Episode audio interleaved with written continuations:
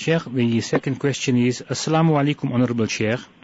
Is muraqabah and zikr the only way in which to achieve a qalb salim? Is muraqabah and zikr the only way to achieve qalb salim? Well, I would say no and yes. uh, you see, muraqabah is not the only way of doing zikr. But Allah subhanahu wa ta'ala said in the Quran, Allah bi zikrillahi tatma'innul qulub. So when Allah subhanahu wa ta'ala says that know, be forewarned, be informed that only through the zikr of Allah will the hearts find peace and contentment. Mm-hmm.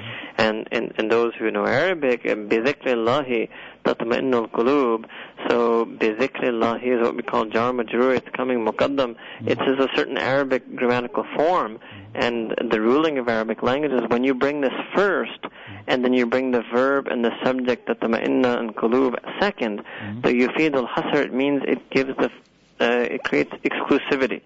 So the translation, the proper trans- linguistic translation would be that Allah know indeed that verily only and only in the zikr of Allah do the hearts find itminan. So that qalbun salim is really that qalbun mutma'in. Mm-hmm. So because Allah subhanahu wa ta'ala said in the Quran that can only be done through zikr, so that is why the Quranic answer to that question would be that it can only be done through zikr. Yes, there are different ways of zikr. Different mashayikh, for example, if I was to say to somebody that it's only through tajweed that you can fix your pronunciation of the Quran, but there may be different books of tajweed, different teachers of tajweed, different curriculums of tajweed, different methodologies of tajweed.